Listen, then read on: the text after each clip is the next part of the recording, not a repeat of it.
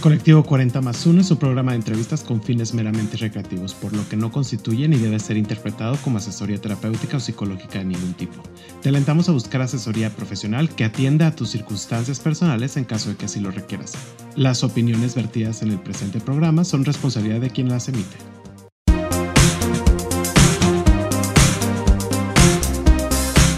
Hola amigos, ¿cómo están? Una semana más con ustedes. Y esta semana tenemos a un gran colocador de talento en la ciudad de Monterrey y en diferentes partes del país también, en diferentes regiones. Jorge Guerrero, ¿cómo estás? Hola Gerardo, muy contento y listo para, para platicar contigo. ¿Qué tal listo? Eh? Porque en episodios anteriores hemos tenido lágrimas, y han desnudado más de su persona que de lo que pensaban, pero espero que estés listo. Pues sí, tenemos que lagrimear y tenemos que confesar cosas.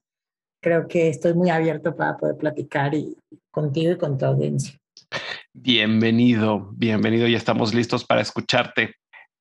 Eres una persona que se caracteriza por ser un agente de cambio y dar visibilidad a la comunidad. Estás en diferentes eh, plataformas, estás en diferentes artículos y periódicos y colaboraciones que tú haces que das muchísima visibilidad. Entonces, ¿cuáles son esas cosas que te motivan para ser ese agente de cambio en la sociedad? Creo que ya te había comentado algo antes, previo a esta entrevista, que algo que entendí hace algunos años atrás era que podía yo, a través de mi posición donde estoy, en la cual estoy en el área de reclutamiento y ayudo a muchas empresas a atraer a su talento, entendí que podía ser este gestor de cambio de, de, muchas empresas para platicar sobre diversidad e inclusión. No, no empecé haciéndolo luego, luego, pero entendí que podía ser este motor de, de cambio, y no solamente para las empresas, sino para internamente ¿no? Este, dentro de Michael Page o de Page Group, ¿no? Ser un promotor, promotor de la diversidad e inclusión, obviamente en la misma sociedad en la que yo convivo, ¿no? Ver, eh, participar en foros, asociaciones, entrevistas, donde puedo yo ser un líder aspiracional por los logros que, que he venido teniendo y que puedo ser esta persona de la comunidad en la cual a veces no somos eh, tachados como tales, ¿no? Entonces, todo esto me ayuda a, que me motive día a día a platicarle al mundo un poco, y a mis amigos, familia, ¿no? Que pues que la diversidad e inclusión está increíble y que podemos ser quien queremos ser eh, en cualquier lado, ¿no? Y eso me motiva mucho. Me comentabas anteriormente que no veías, y eso lo vamos a hablar un poquito más a profundidad en la entrevista, que no veías como estos líderes de empresas, ¿no? Estos CFOs, CEOs o directores de áreas, como le queramos llamar el título, que no veías como esa apertura o esa, se puede decir, visibilidad. Visibilidad, exactamente, visibilidad de su orientación. Obviamente sabemos que pues antes de ser gays, lesbianas, trans, género no binario, eh, no binario pues somos personas que trabajamos en nuestro día a día, pero también hay veces que ayuda a ver esa visibilidad de decir, oye, soy Jerry o soy Jorge y soy gay. Y, también es una lucha constante eh, en, esa pelea. Y que eso te marcó muchísimo para motivar. Exactamente. Sí, sí, sí, sí, sí, muchísimo. Eh, cuando yo empiezo mi carrera en Michael Page hace 10 años, es la primera vez que veo líderes en el grupo, en, en Page Group veía líderes gays, ¿no? Siendo abiertamente gays, eh, obviamente porque estaban en otros lados, en Europa o Asia, con una apertura mucho más eh, pues, abierta, como tal, eh, una apertura muy grande en la sociedad. Y aquí yo no veía, ¿no? Yo veía, yo tenía reuniones con CFOs, CEOs, directores de recursos humanos, directores de ventas, y la pregunta obligada, ¿no? Que me hacían cuando teníamos esta interacción, oye, ¿y tu novia? ¿No? O, hoy estás casado. Y más aquí en Monterrey me tocó, ¿no? Que visitara a varios clientes, eh, dueños, empresarios, grandes empresarios, y, y pues al fin y al cabo ellos tradicionalmente su cultura, ¿no? Decían pues hombre, mujer, punto. Entonces siempre me preguntaban, entonces ese fue un motivante y como tú lo dijiste muy claramente, para mí entender, decir, quiero hacerme visible, ¿no? Quiero que las personas vean a mí como una persona pues abiertamente homosexual, que lo soy, con mi pareja, y que sigo siendo el mismo de siempre, ¿no? Y que no tiene nada que ver mi trabajo con mi orientación, ni mis gustos con mi orientación, ni mis valores con mi orientación, y muchas cosas más. Entonces, cuando me invitan o me empiezan a invitar a entrevistas o a colaborar en diferentes foros para platicar sobre diversidad e inclusión, mucha gente me decía, oye Jorge, ya vas a aparecer ¿no? en, en los medios y la gente va a saber qué va a pasar. Dije, pues nada, no creo que pase nada. Y te puedo decir, Gerardo, que no ha pasado nada. Eh, yo creo que más es el miedo ¿no? que tememos nosotros. Y hoy grandes empresarios o, directores generales, CFO, lo saben y les vale, ¿no? Mientras mi trabajo me represente, ¿no? O el trabajo del grupo, del equipo, pues demos resultados, es, todo, ¿no? Pero yo creo que es más un miedo arraigado a la desinformación eres originario de Campeche. Yo sé que no vives ahí, pero ¿cuáles son los tabús de la comunidad o de ver a las personas de la comunidad LGBTIQ en esta región del país? Porque he tenido la fortuna de entrevistar a personas que son originarios o del norte o del Bajío o de la Ciudad de México, pero del sur creo que tú eres la primera persona que entrevisto. Entonces me gustaría que nos platicaras y que nos comentaras, pues, tú cómo viviste o cómo veías esto en esta región del país. A ver, creo que a nivel nacional, hace años, estoy hablando, tengo 36 años, estoy hablando que viví en Ciudad del Carmen, Campeche, hasta los 17 años. Eh, de ahí me, mudé a Puebla pero en ese tiempo te puedo decir que pues no había visibilidad como tal. Hoy recuerdo muchísimo mi infancia donde pues eh, no había líderes abiertamente tanto en la política como en la, hoy en las redes sociales que aparece muchísima gente y que te ayudaba a identificarte, ¿no?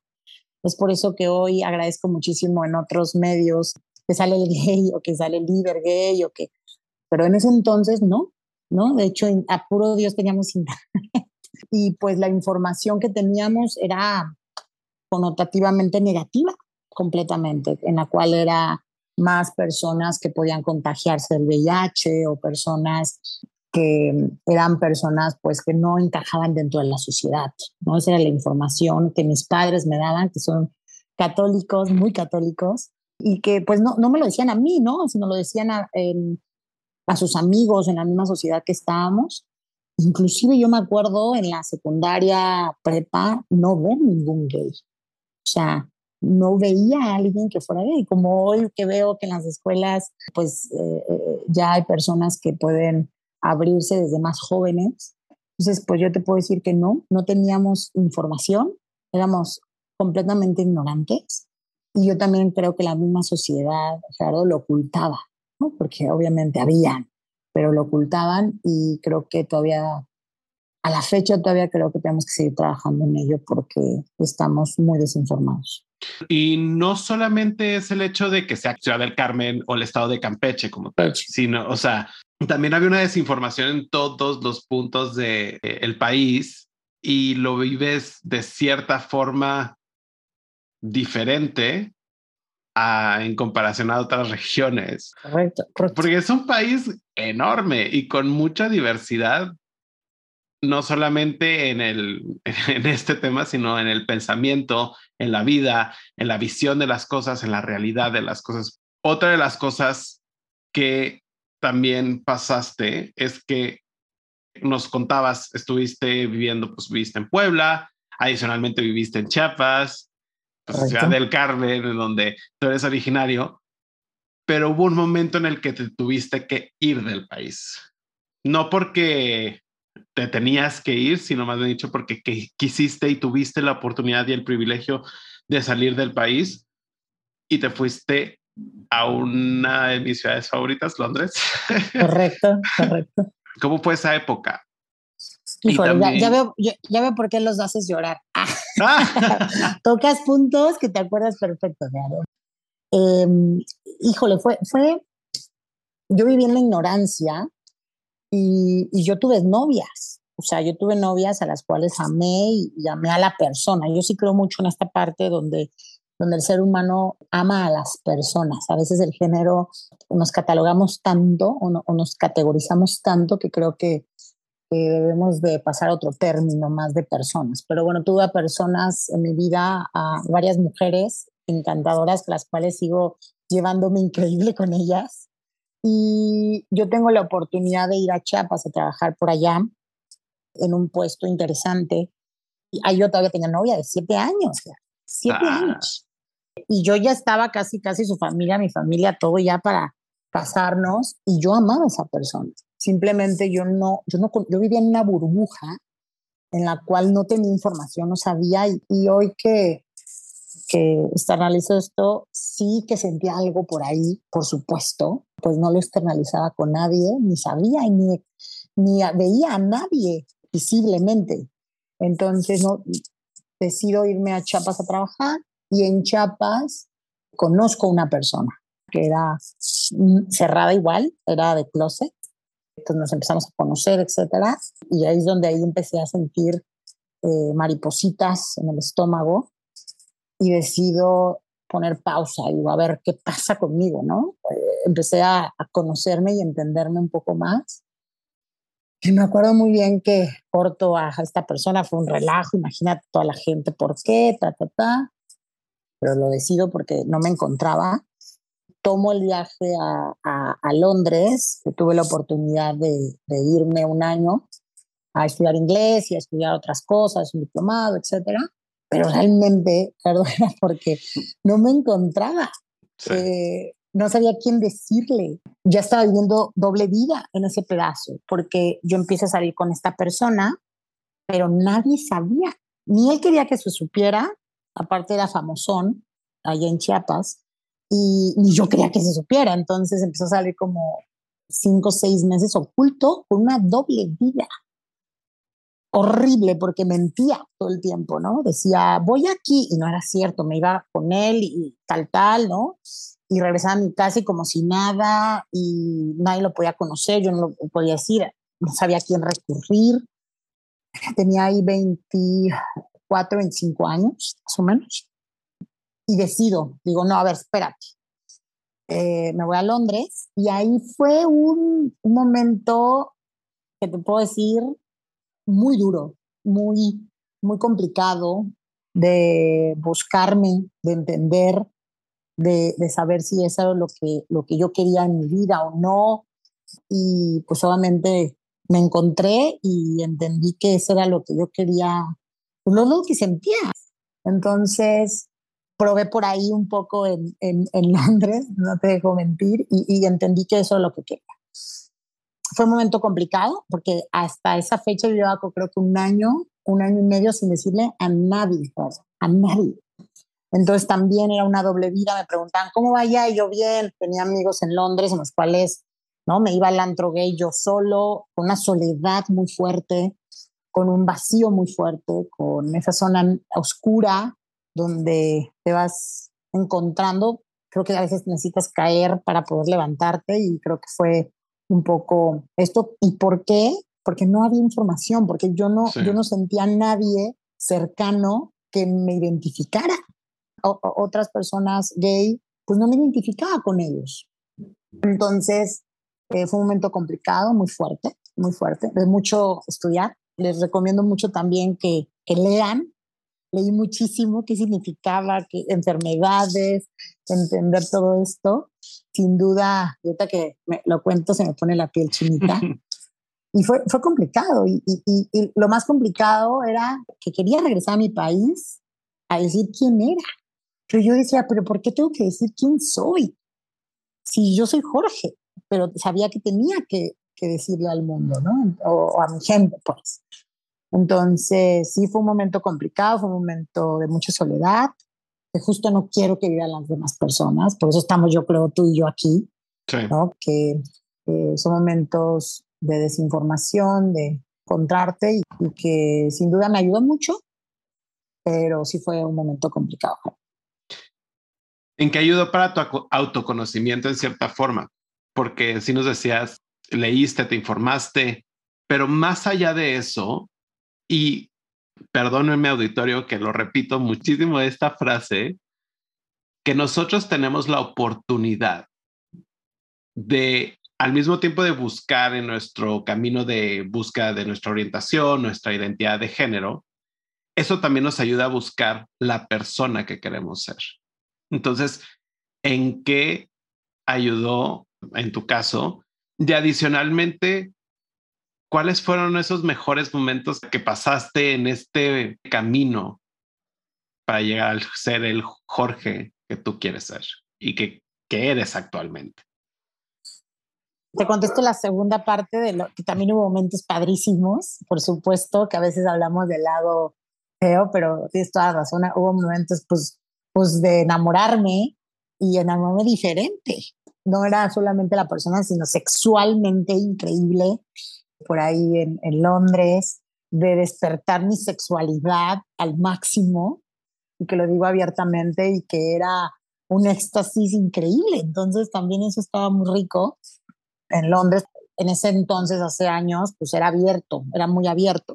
Ya, ya la sociedad estaba un poquito más informada o, no sé si informaba, pero sí permitían, había más diversidad, ¿no? Y había inclusión como tal. Entonces, pues desde caminar con esta pareja que tuve de la mano y sentirme perfectamente feliz y desde conocer a su familia y que veía que esto era pues normal, ¿no? Y que no era no había, no había un trasfondo más allá que un, cambio de, de, gustos entonces, sí, sí, sí, sin duda esa parte fue hermosa y, fue lo que me ayudó a decir, este soy Jorge, el que quiero ser, el que me identifico y el de que no me van a hacer cambiar por lo que marque el régimen del pensamiento tradicional, sino ese es el Jorge que voy a ser y punto. Entonces, eso es lo que creo que me motiva también a regresar y decir, ese es Jorge, sigue siendo eh, la misma persona, solamente el único punto que cambió de un momento a otro es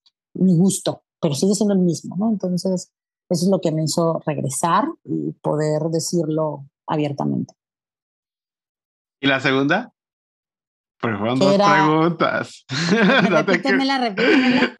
¿En qué ayudó en cierta forma al, al ser el Jorge que, que eres al día de hoy?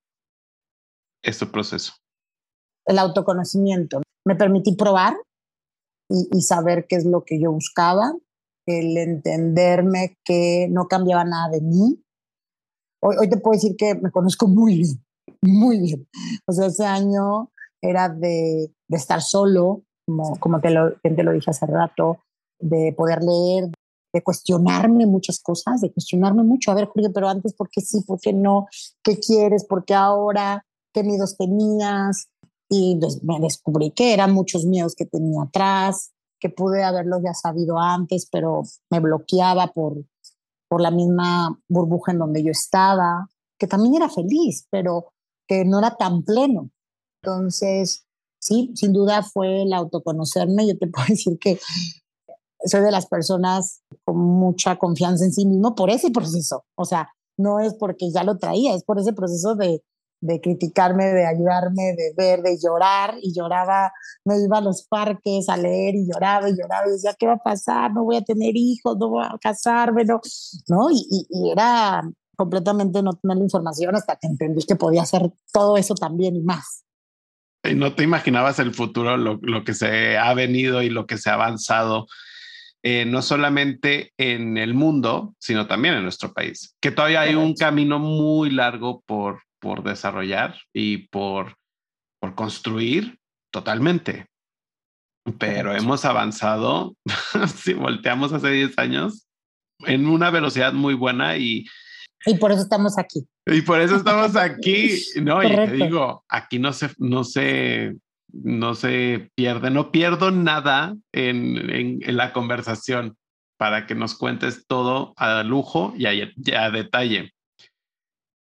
El ser gay, porque lo has hablado en, artículos, lo has hablado en, en ciertos puntos. El ser gay te motivó a ser una persona más independiente de lo que eras anteriormente? Sí, sí, sí, sí. buen punto, porque em, yo, yo, yo lo que quería, pues no depender de nadie, ¿no? Mucha gente y muchos amigos que tengo de la comunidad, pues a veces no, no dicen nada por miedo al rechazo, ¿no? Miedo a que los papás hasta le corten el presupuesto o que lo saquen de la casa o etcétera temprana edad, ¿no? Entonces, yo cuando regreso de Londres dije, yo tengo que ser aún más independiente porque no sé qué vaya a pasar con mis padres, ¿no? Que es el, miedo, es el primer miedo, el rechazo a tus papás, a las personas que más amas en este mundo y tus amigos, ¿no? ¿Qué va a decir todo el mundo después de que ya tenía novias, ¿no? Y ahora ya no. Entonces, eh, sí, la independencia sin duda eh, ayuda muchísimo a que la persona pues no dependa de nadie y que si te van a criticar o si te van a juzgar, pues ahora sí nadie te, nadie te está pagando, ¿no? Tu colegiatura, ni tu casa, ni tu comida. Entonces, si quieren juzgarte, pues que te juzguen, pero no les debes nada a nadie.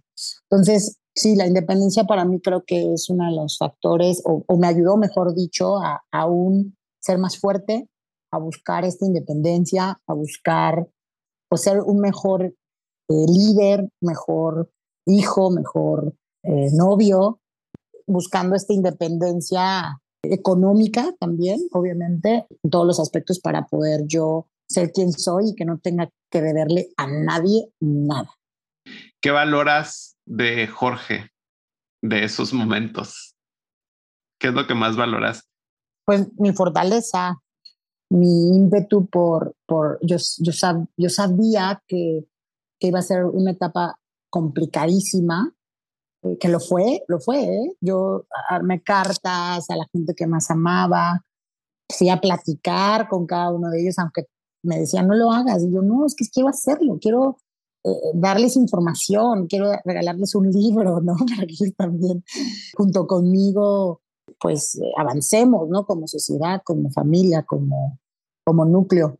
pero sí, sin duda, valoro mucho mi fortaleza de, decir, venga, lo que tenga que suceder, que suceda, me van a criticar muchísimo y, cuidar mucho, me acuerdo que cuidaba también, cuidé mucho a mi gente, mucho, mucho, mucho, mucho, a mi, a mi exnovia, ¿no? Imagínate que, eh, ¿cómo la iban a, decir? La cuidé muchísimo, hablé con ella, le dije, va a pasar esto, va a pasar lo otro, con mis padres. Inclusive yo creo que lo sigo cuidando, porque eh, al fin y al cabo ya están en, Ciudad del Carmen y a veces les llegan, oye, que Jorge salió en tal revista diciendo esto, oye, yo no sabía que tu hijo era gay. Entonces los voy cuidando un poco, eh, entonces también me salió este Jorge anticipador de decirles todas las cosas antes para que no les llegara a ellos de golpe, ¿no? Porque al fin y al cabo ellos también están en un proceso y hay que entenderlos, ¿no? Llegas a México. Correcto. Y pues llegas a un momento en tu vida donde pues ya fue todo el proceso que tú también nos contaste y lo, lo que nos, nos decías ahorita. Y llega el proceso de entrar al mundo laboral, bueno, que ya estabas, pero te reincorporas siendo tú, correcto, ¿no? O sea, te reincorporas estando, siendo como ya definiendo como tú quién eres, pero existe en el proceso laboral ese, ese freno un poquito, ¿no? De que estás un poquito alerta para cuidarte, porque ya sabes muchas cosas y ya reconoces muchas cosas y pues primero vamos nosotros. Claro. Entonces, cuéntanos cómo fue llegar y de este camino de aceptarte como tú eres dentro del, del ámbito profesional. Sé que nos contaste ahorita al principio del programa unas, eh, como un, una cucharada, nos dabas dando gotas de, esta historia. Pero, ¿cómo fue esto? Y adicionalmente, ¿cómo llegaste a la empresa en la que estás trabajando ahorita, a Michael Page? Mira, yo, yo, yo regreso a Londres ya sabiendo quién era, entonces me da mucho miedo. No, no me destapé al principio, porque no sabía ni cómo, ni, aunque había trabajado mucho conmigo, no, sabía cómo destaparme acá. Ya cuando llegas aquí a México dices, ok, ¿qué voy a hacer? Pero tuve el privilegio, Gerardo, de entrar a una empresa, por eso sigo ahí, llevo 10 años, abierta, muy abierta, ¿ok? En donde yo entro y empiezo a ver líderes gays con los que me identificaba. Eh, unos en España, otros en Holanda, inclusive en la misma empresa, personas que comulgaban mucho con mis valores versus la parte corporativa, líderes, etcétera. Entonces, desde ahí fui muy bendecida. Eh, yo entro ahí por, otro amigo que ya llevaba tiempo ahí, me dijo, vente, te va a gustar. Y yo, no, como Headhunters, no, no, yo soy mercadólogo, he estado ahí. Y cuando entré a la cultura de la empresa, yo creo que fue lo que más me enganchó. Eh, ver que eras valorado meritocráticamente por tus actos y por tus logros y no por tu género, preferencia, sexo, cualquier cosa. Yo dije, ah, si existen este tipo de empresas, ¿no? Porque venía de otras empresas más gobierno, imagínate, en gobierno. Sí, ¿no? O sea, yo veía políticos que no podían, o sea, no podían decir que son gays, porque se les acababa la carrera. Estoy hablando hace 14 años, ¿no? O sea, se les acababa la carrera. O sea, la gente no iba a votar por ellos, ¿no? Y había muchísimos gays en el mundo político, pero yo me acuerdo de eso. Entonces, cuando entro a esto, veo otra perspectiva completamente del mundo corporativo abierta. Entonces, de ahí eh, yo entro, no, no, no digo nada, y eso me ayudó mucho, mucho, mucho. Imagínate que llegaba mi jefe o, que veía que platicaba con, él, con, con, un colega mío que era gay, abierto, y le pregunté, ¿y cómo va tu novio? Yo decía, wow, wow, le está preguntando como si nada, ¿no? Él, es francés, todavía sigue con nosotros. Y, yo decía, qué apertura, ¿no? Pero bueno, entonces, justo, esto me ayuda muchísimo, Gerardo, a, a yo sentirme muy confiado, sentirme en, una, en un espacio de confianza, que es justo lo que yo estoy siempre buscando dentro de la empresa o dentro de las empresas con las que trabajo. Pero sin duda al inicio también antes de que saliera abiertamente del closet, sí veía otros corporativos con los que yo trabajaba, en los cuales me decía, y yo creo que ha cambiado un poco, pero donde me decían en la Ciudad de México, oye, pero no me traigas mujeres, o oye, no, es no? ¿No? Y yo haciendo el la negociación para traerle cierto director o o gerente y me decía no gay, si yo siempre gay, o, o, al menos ya me identificaba como gay, entonces era muy duro. Pero es ahí cuando yo dije, este es mi momento, eh, voy a hacer abiertamente y es cuando, cuando decido salir del closet, como lo llamamos, y pues obviamente hablo con mis padres, como decía, con, con la gente cercana. Y lo maravilloso de esto, de la empresa, fue, pues me da igual, mientras llegues a los resultados, mientras tal, tal, tal, y ahí fue cuando dije, de aquí soy. Y a partir de ahí, en el buen sentido, me utilizaban para ciertas actividades, ¿no? De, de diversidad e inclusión, etcétera, donde yo también era el más puesto. Entonces entendí que sí hay lugares, que sí habemos, hay mucha gente o muchos líderes que muy incluyentes y, y que van por el enfoque de meritocracia y no de, de sexualidad o de, o de otros aspectos como tal, ¿no? Y me encanta tu caso de éxito en este, en este lado, ¿no? En la parte, la parte profesional, porque en este tiempo que has trabajado en donde estás, pues has crecido muy rápido. o no muy rápido, pero fue una racha en donde fueron de que un puesto y luego el otro y luego el que sigue. ¿Cómo le hiciste? ¿Y qué consejos nos puedes compartir? Porque en verdad creo que sí es muy loable lo que has hecho y el crecimiento que has tenido. Gracias, Carlos. Se, se sintió muy bonito tus palabras. Pero te puedo decir, fueron ocho posiciones en ocho años, desde trainee hasta ser director yo siempre he creído que la constancia, la disciplina, soy muy disciplinado, soy extremadamente disciplinado. Hoy me paré temprano, fui al gimnasio, todos los días me paro cinco y media de la mañana. O sea, creo que la disciplina ayuda muchísimo a que seas constante, ¿no? El otro es work, work and work. No hay más. Yo cuando empiezo el training que me dan la oportunidad en Page, ganaba nada. Entonces yo siempre les decía, oye, ¿y cómo puedo llegar a la siguiente posición? No, Jorge, si haces esto, esto, esto. Y yo, seguros. Sí, ok, lo voy a hacer, ¿eh?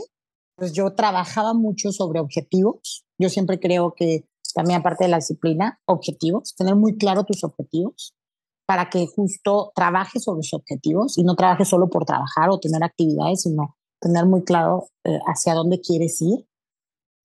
Otro punto que yo siempre les pido a, a la gente es piensen grande, porque creemos que la posición donde estamos o lo que tenemos, no, no económicamente, sino lo que tú quieras, ¿no? Piensa en grande. Y no pienses de voy a hacer solo esto para esto, sino a ver dónde quieres estar y qué necesitas hacer para llegar ahí. Entonces, yo creo que esas tres cosas me hicieron poder ser uno de los directores más joven de México en el grupo, ¿no?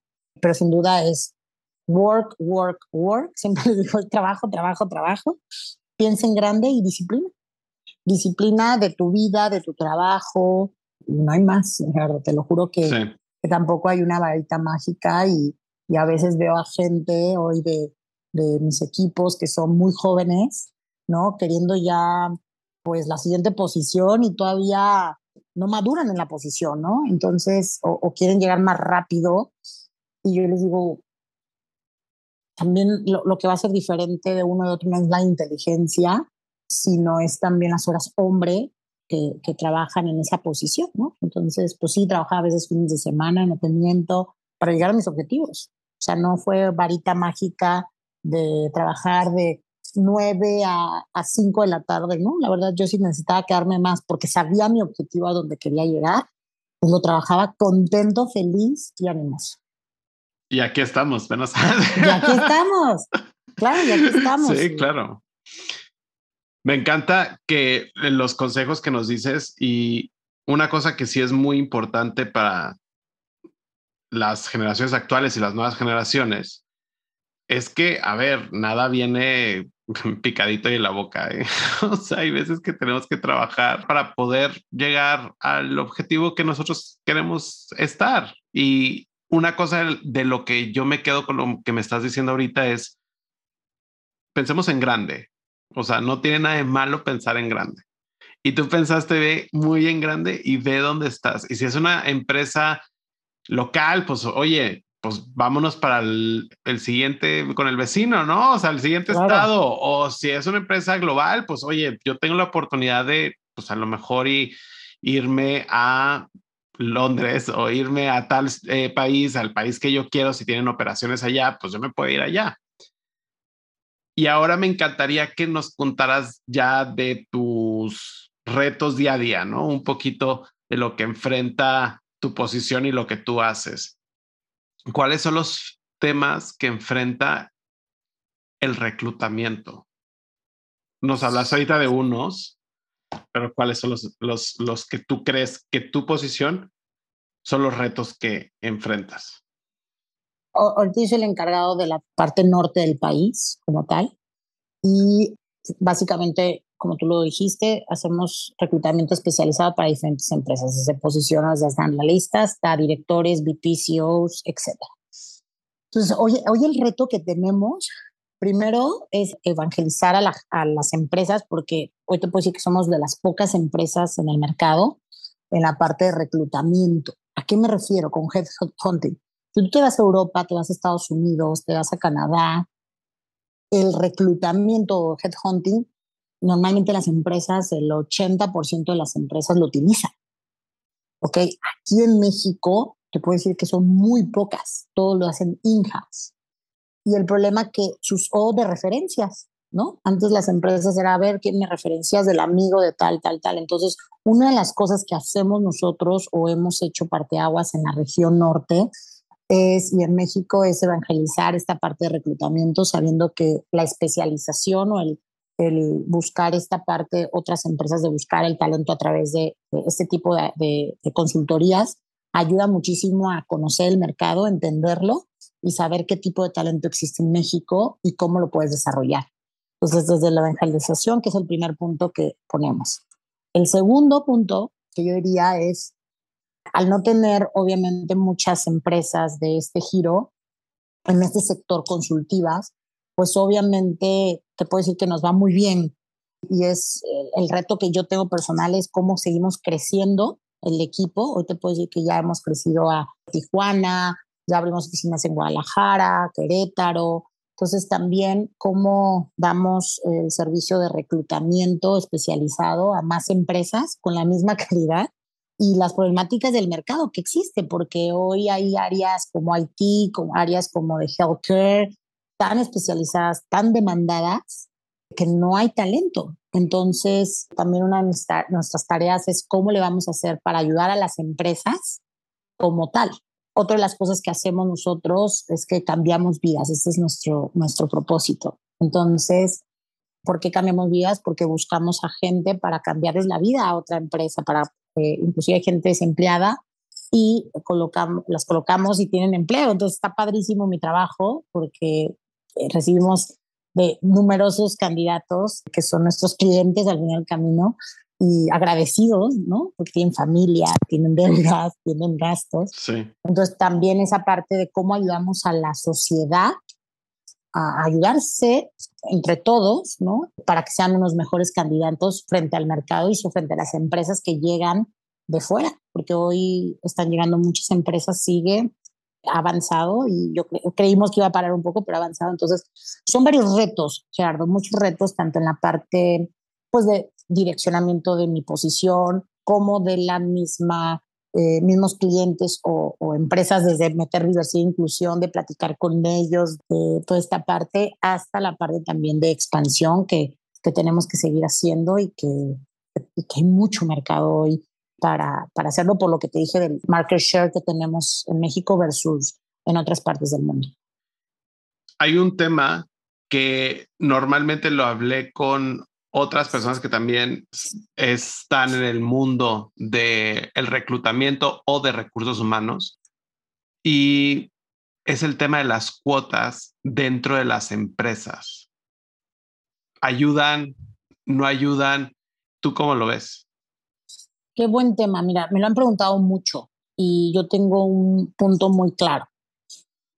Yo, yo siempre digo que hay que buscar información dentro de lo que ya tenemos porque es increíble. Métete a internet y, puedes encontrar tanta información sobre este tema. Entonces, eh, he tratado de buscar información y en Europa empezaron con cuotas.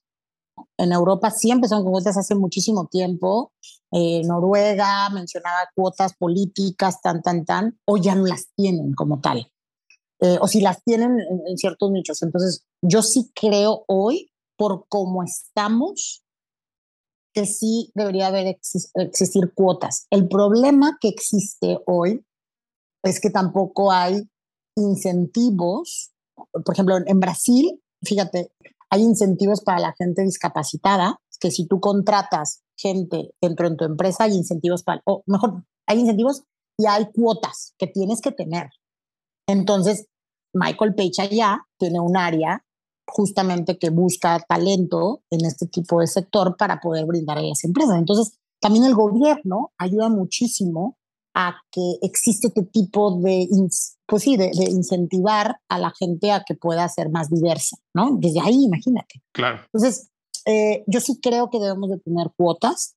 Yo no sé si cuotas de, en parte de gays, no gays, transexuales. La verdad, yo no, no, no creo tanto o no comulgo eso, pero sí de género, por lo menos sí. Por el momento sí. Inclusive ponerse KPIs las empresas en, diversidad e inclusión, en la parte de tener más líderes mujeres, pero no significa que las, que las crezcamos por crecer, por ejemplo que incentivemos más el apoyo a ellas con diferentes programas para poder llegar más rápido a esas posiciones. No sé si me estoy explicando. o sea, no estoy diciendo que se lo demos a fuerzas a una mujer porque tiene que cubrir una cuota, sino crear desde líder lineamientos y estrategias para el desarrollo de este tipo de, eh, eh, de géneros, de etnias, de lo que tú quieras pero yo sí creo que tenemos que tenerlo. De hecho, en, en Page lo tenemos. Claro. O sea, lo tenemos y no como un incentivo. De hecho, hoy para que tengas una idea de, en cuanto a género, hoy somos 70% son 70% mujeres versus 30% hombres. Hoy, hoy estoy tratando de cambiar a, contratar más hombres, ¿no? Claro. Y todos se, se ríen, que es al revés. Pero justamente líderes hay pocas mujeres, por ejemplo. Entonces, si buscamos esto y hay una mentalidad desde todos los directivos de que tenemos que apoyar y crear espacios para que puedan desarrollar. Entonces, dentro de nuestra comunidad yo no pondría eso porque siento que no debería ser así, sino que sería más por la, por la meritocracia tal cual, pero sí en algunos aspectos sí creo que tenemos que poner cuotas. Y cómo estos temas lo negocias con los directivos a las con los que tú prestas el servicio, porque sí está bien difícil eso. O sea, ok, sí, primero en casa, y lo, me comentas si lo están trabajando y, qué padre cómo lo están trabajando actualmente en Michael Page. Me gustaría saber cómo le haces tú para ponerles la semilla a, a los directivos o a las directivas de las empresas con las que estás trabajando. Mira, eh, tocaste un punto padrísimo que hoy poco a poco estamos trabajando. Es complicadísimo porque hoy te puedo decir que todavía hay una resistencia, aunque me digan que no es cierto y aunque diversos inclusivos en las empresas regias hay muchos uh, tabús todavía. Entonces, ¿qué es lo que hacemos o qué tratamos de hacer? Uno, por ejemplo, ahorita estamos por hacer ya un foro donde vamos a invitar a todos nuestros clientes que son los top clientes de aquí, de, de Monterrey, de la parte de recursos humanos, CFOs, directores, los invitamos a foros de diversidad e inclusión, por ejemplo, que hemos hecho otra cosa que hacemos es cuando nos dicen no queremos mujeres o no queremos ciertas cosas, hemos trabajado mucho en presentarles candidatos blinds. ¿Qué significa blinds? Pues como tal, que no dicen género ni nombre. Entonces ellos escogen el tipo de perfil por la experiencia. Y ahí se dan cuenta que puede ser una mujer o puede ser un hombre, gay, etc. Entonces, con esta apertura es como hemos podido llegar. Y, la otra, la tercera, es platicando. O sea, son pláticas de confrontación, de decir, oye, pero ¿por qué no? Por, dale la oportunidad, ¿no? Y, al final que ellos deciden, porque aparte son los dueños de la empresa. Sí, claro. Pero es como, como nosotros somos un gestor de cambio de platicando, ¿eh? Te puedo decir que transportistas, he platicado con ellos de, oye, ¿no crees que sea mejor este tipo de perfil? No, no, Jorge, ¿cómo crees? Y yo, pero ¿por qué no? A ver, entrevista, ándale, ¿no? Entonces, te haces aliados con ellos para que entrevisten a este tipo de personas diversas y entonces dicen, ay, oye, muy buena o muy bueno o tal. Entonces, tratamos de trabajar mucho esta parte, pero sí nos dicen todavía, no mujeres, no esto, no gays. Y cuando nos, nos dicen, tampoco los confrontamos al principio, sino trabajamos con ellos. Esa es nuestra misión, trabajar con ellos, porque también si los confrontas, pues se van a negar. Pero digo, oye, encontré un perfil muy bueno, me gustaría que lo vieras. Yo sé que me dijiste, pero velo. Y eso es lo importante también en su trabajo, ser un agente de cambio. Y no lo hago yo, lo hace, hay gente de mi equipo que lo hace mejor que yo y que siempre es, Jorge, no quería y hoy contrataron a tal, ¿no? Y me da mucho gusto. ¿Cómo te involucras en temas de inclusión y diversidad dentro de la empresa en la que estás actualmente, dentro de Page Group? Sí, Page Group. Group o Michael Page, sí. es un sinónimo porque estamos repitiendo constantemente para cambiarle un poquito. para cambiarle a Michael Page. sí, exactamente. Es lo que te digo, ¿no? Tenemos comités de diversidad e inclusión. O sea, hay comités de diversidad e inclusión en donde no trabajamos solamente en la parte de gays o lesbianas o tal, sino trabajamos en, en, en, traer gente de universidades públicas, en traer gente de que no sepa inglés y aquí los capacitamos, en tratar de buscar esta diversidad e inclusión, ¿no? Dentro de una empresa, buscar el talento potencial como tal para poder trabajar con ellos. Entonces, hay comités, sin duda, pues soy un, un, cada, cada junio eh, yo estoy ahí metidísimo en, en crear capacitaciones de inclusive cómo entrevistar, cómo dirigirnos con ellos, preguntarles. Hay, hay muchas cosas o actividades que hacemos cada, cada, cada junio y este comité no es de un solo mes, es todo el tiempo. Entonces, ¿qué hacemos? Crear, eh, lo que te digo, cuotas, eh, crear desde el vínculo de diversidad e inclusión. De hecho, es uno de nuestros pilares, tenemos cinco, y uno de nuestros ejes es diversidad e inclusión, imagínate, dentro del grupo.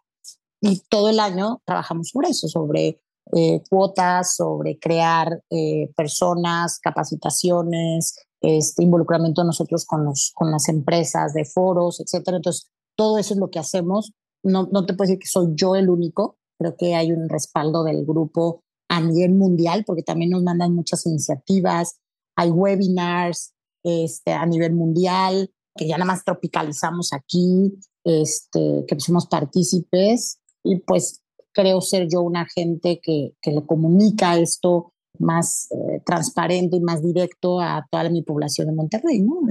siempre me dicen, pues yo no conocía ningún gay, ¿no? Por ejemplo. Y yo como, pues eh, aquí Monterrey, cerrado. No me encanta cuando luego me dicen, ay, pero eres normal, ¿no? Eso no me encanta, pero creo que hacemos unos pequeños cambios ahí de mindset. No me encanta eso, pero, pero prefiero a veces que lo digan, ¿no? Y que ellos entiendan que hay otro trasfondo en muchas cosas más. Entonces, sí, como un agente cambio en muchos aspectos de ese tema. Y me diste entrada a un tema muy bueno. Venga. ¿Cómo llegó la oportunidad de cambiarte de ciudad a Monterrey? Porque tú vivías inicialmente en la Ciudad de México, ahorita pues ya nos contaste todo el tema de la posición en la que estás pero ¿cómo llegó la oportunidad de mudarte a Monterrey y cómo te cambió la vida? Mm. Yo estaba en México, ya ya cuatro años más o menos en, el grupo y ya, se había abierto las oficinas, pero apenas estaban, había muy pocos, ¿no? Entonces el, el director de acá me dice, oye Jorge, ¿quieres venirte? Y normalmente una de las estrategias que hace el grupo es justamente expandirnos con diferentes líderes. Ya ahí ya tenía alguna posición interesante y me invitan acá y, y no creas, había otra persona que estuvo por este rumbo que no le gustó, que era de nuestra comunidad, que sintió mucho rechazo, no le encantó y se regresó. Entonces, no creas, el grupo estaba como miedoso de traerme. Pero te juro que yo como ya había predicado, ya había dicho, no va a pasar nada, o si sí va a pasar, pues mis modos, pero pues tengo el respaldo de la empresa y sé hacer mi trabajo, punto. Entonces eh, me lanzo para acá y te puedo decir que me cambió la vida. O sea, hoy amo Monterrey porque la cultura es mucho de work, work, work. O sea, son gente muy trabajadora. O sea, son gente muy, muy, muy trabajadora que me identifico mucho con ellos, muy familiares, que me identifico mucho con ellos. Y sobre todo, hay mucho empresario ávido de una escucha activa. No van a cambiar de la noche a la mañana, entonces, pero sí están abiertos.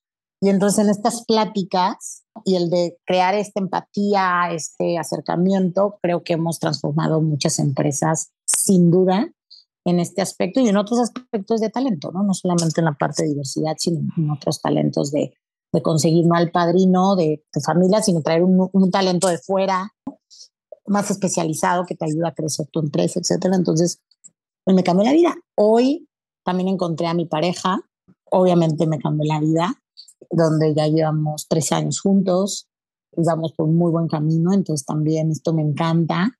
Oye, vamos en buen camino. Mm, voy, a voy a aparecer, al contrario, lo digo por forma positiva.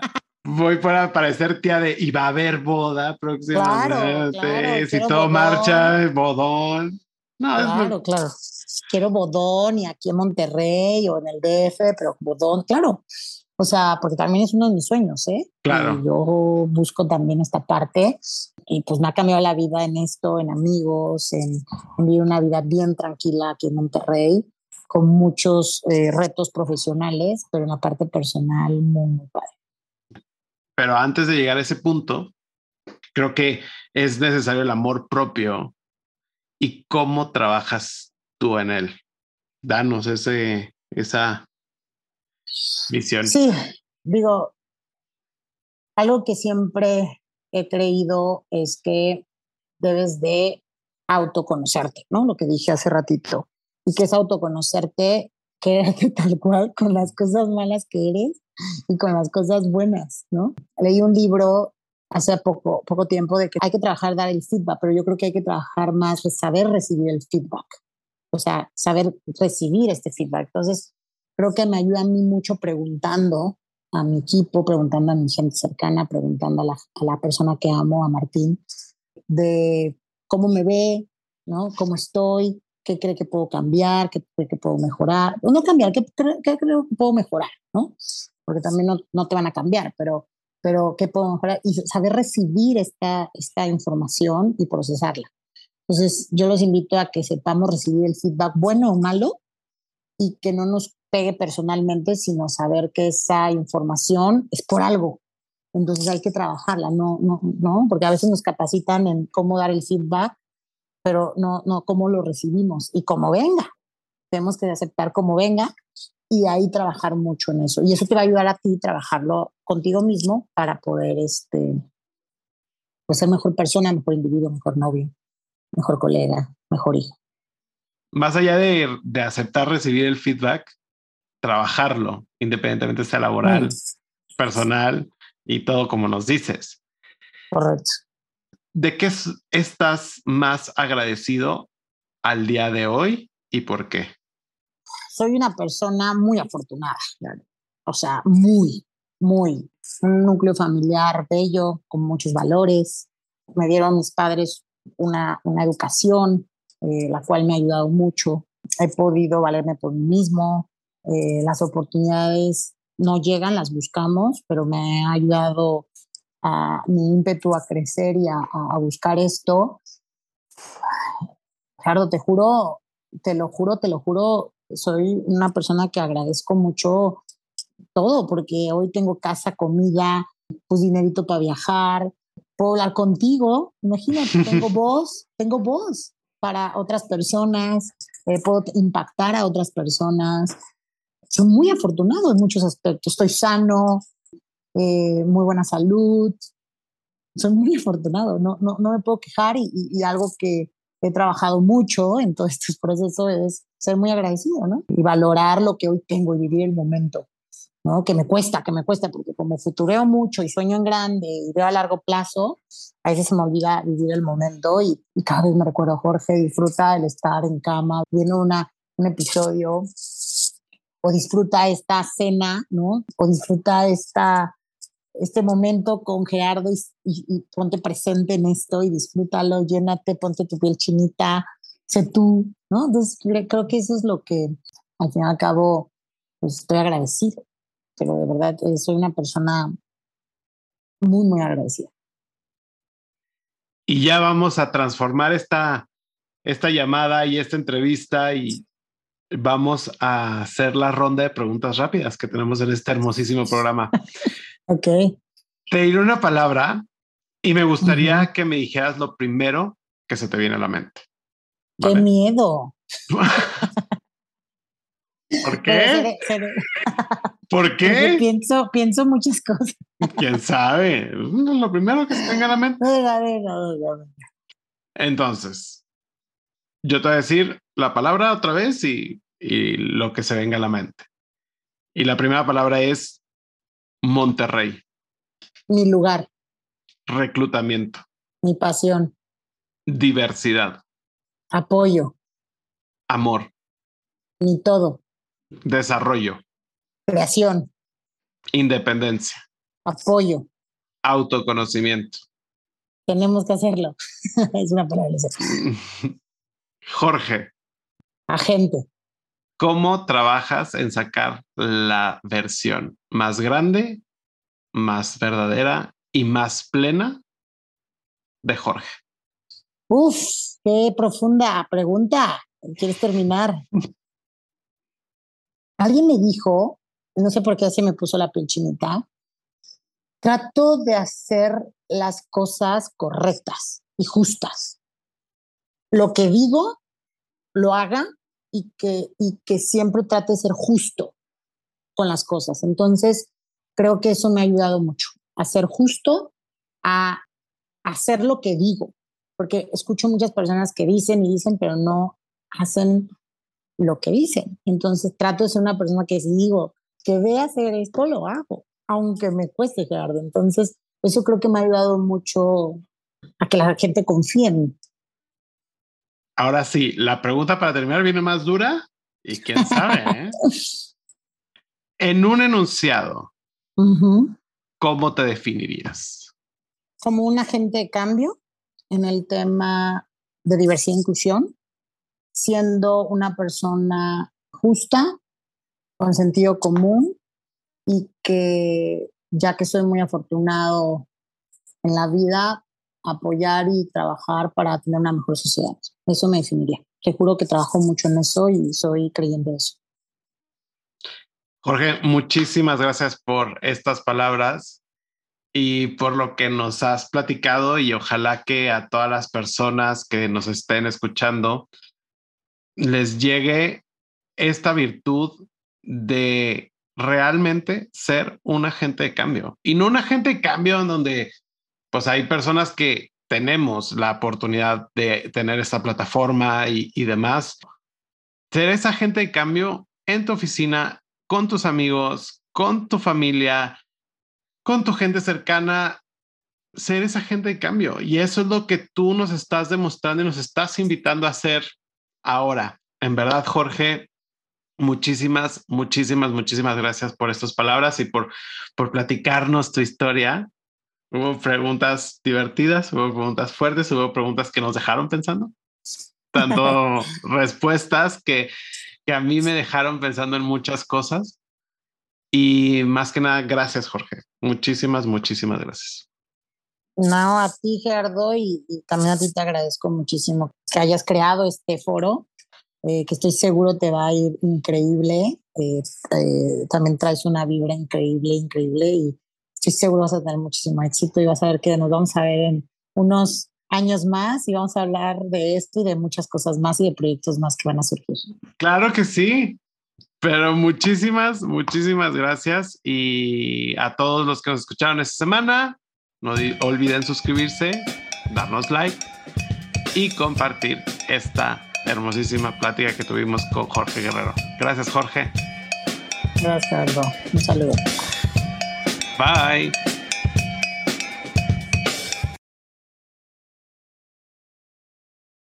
Si tú o alguien que conoces necesita ayuda o apoyo, el personal capacitado de The Trevor Project en México está listo para brindar ayuda en situaciones de crisis y prevención de suicidio.